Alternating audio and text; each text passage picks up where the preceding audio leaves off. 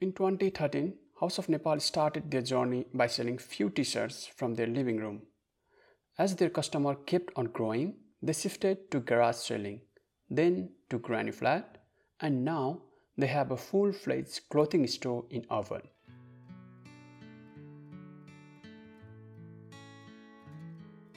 In short, House of Nepal is one-stop shop for all traditional Nepalese dresses and authentic Nepalese product in Australia. Their journey looks obvious from outside, but actually they had put a lot of effort, time and money to grow from a garage to a fine store.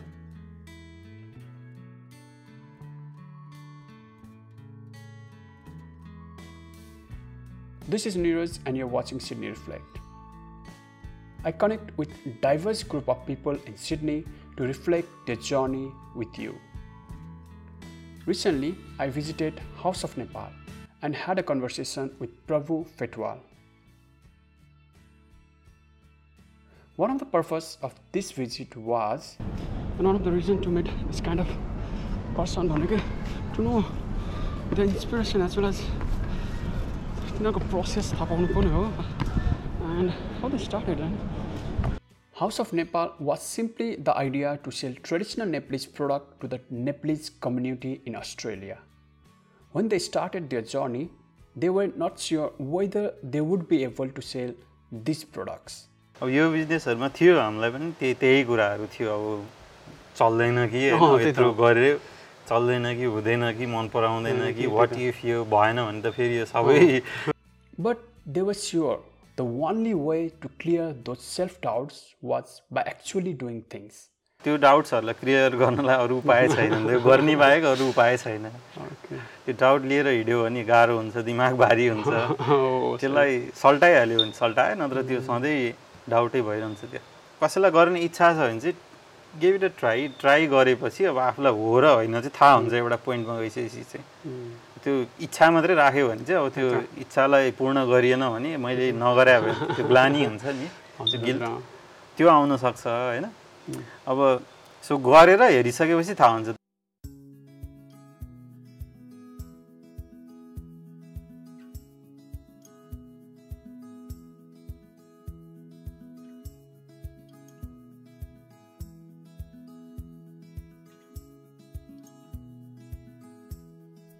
Initially, they promoted their products through their circle of friends, relatives, and the people around them. Then, they also used social media like Facebook, Instagram as a way to reach wider audiences. Gradually, they started getting orders. Few आइटम्सहरू लिएर अनि सुरु गऱ्यौँ त्यो त्यो पछि चाहिँ हामीले अब पार्ट टाइम भनौँ न साइड बाई साइड काम गर्दै यो पनि. गर्दै गरिरहेको थियौँ अनि चाहिँ भने तपाईँहरूले आफ्नै घरबाटै आफ्नै घरबाटै घरबाटै अनि फर्स्टमा सोसियल मिडियाजबाट अरू अनि personal connection Facebook through Facebook अब इन्स्टाग्राम अनि. अब पर्सनल कनेक्सन्सहरू भनौँ न आफ्नो नि अब. ग्रुप सर्कल्सहरू हुन्छ नि त। सबैलाई चाहिरहेकै हुन्छ यो चिजहरू। अनि थर्टिन फोर्टी फोर्टिनमा स्टार्ट गर्दाखेरि चाहिँ हामीले फोर्टिन टु सिक्सटिन चाहिँ त्यसै गरी अनलाइन मात्रै चलायौँ होइन? They actually don't remember who their first customer was, but when they started receiving order, they were thrilled. अब त्यहाँ प्रडक्ट लिस्ट गरेर राखेको छ अब भोलिपल्ट ठक्क हेर्दाखेरि त्यहाँ सेल्स भइरहेको अब ठ्याक्कै कि यति बिक्यो भनेर इमेल आइरहेछ र एकदमै गुड फिलिङ थियो। त्यो चाहिँ त्यो चाहिँ ठ्याक्कै याद छ क्या। अब किनभने त्यो फर्स्ट भयो नि त। त्यसरी एकदमै एक्साइटेड एक्साइटिङ थियो त्यो। Initially, they were focused on giving the best one on one customer service to each and every customer's order they received. And that's the reason most of their other customers came through word of mouth, recommendation, and positive reviews.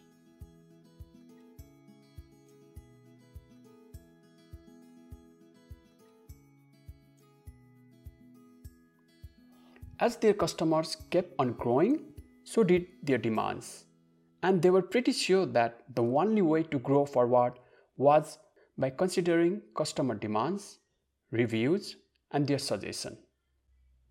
Most of their customers wanted to try their products before buying, so they converted their garage into their shop. हामीले चाहिँ अनि गराजमा सुरु गऱ्यौँ कि grand मिलमा थियो त्यो garage चाहिँ ओके अनि ग्रान्ड मिलको त्यो गराजमा हामीले एक वर्ष चलायौँ है। अनि बिस्तारै त्यो एक वर्ष चलाइसकेपछि त्यहाँ पनि अब अलि अलि साङ्ग्रो साङ्ग्रो हुँदै आयो कि एउटा चाहिँ त्यो ग्यारेजलाई चाहिँ आज एउटा सप जस्तो बनाएर हजुर हजुर हजुर सप जसरी नै चलाएको थियौँ But they didn't know something about garage selling. त्यसरी त्यो। लिगल इस्युजहरू पनि आउने रहेछ हो, होइन अनि. त्यहाँ त्यो स्टार्टाहरूबाट यसरी गर्नु मिल्दैन भन्ने. कुरा भइसकेपछि चाहिँ त्यहाँबाट मुभ आउट भयौँ फेरि होइन अब। हामीलाई चाहिँ फर्स्टमा के लागेको थियो भने अब आफ्नै हो होइन अब। आफ्नो गराज हो आफूले रेन्ट गरेको छ भने वाइ नट भन्ने जस्तो। थियो तर त्यस्तो नमिल्ने रहेछ है अब यो चाहिँ। कति मान्छेहरूलाई थाहा किनभने त्यो कमर्सियल चिज चाहिँ। अब यो हाउस होल्ड भएको ठाउँतिर चाहिँ गर्न नमिल्ने रहेछ यो कुरा हामीलाई पनि थाहा थिएन त्यति बेला सिक्सटिन टु सेभेन्टिन गराजमा गऱ्यौँ एक वर्ष अनि सेभेन्टिन टु नाइन्टिन चाहिँ ग्रानी फ्ल्याटमा गऱ्यौँ एउटा ग्रानी फ्ल्याटमा लिएर।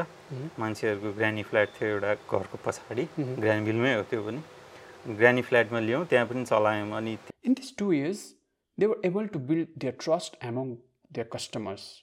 Now, they were looking forward to open a full fledged shop to expand their business.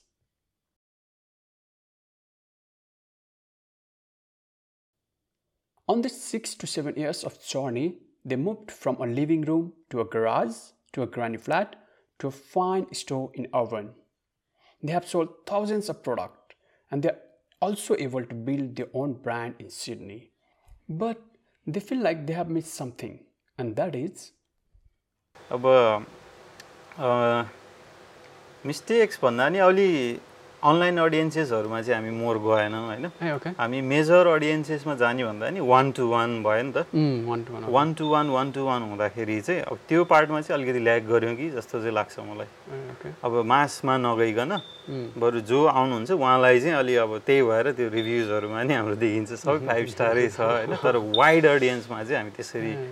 जान सकेका छैनौँ अझै पनि जुन हिसाबले डिमान्ड छ मान्छेहरूले भन्नुहुन्छ आएर कि यत्रो रहेछ हामीलाई थाहै थिएन अब। कहिले खुलिएको छ वर्षमा हामीलाई थाहै छैन अलिकति अब ल्याक भएको हुनसक्छ त्यो पार्टमा चाहिँ।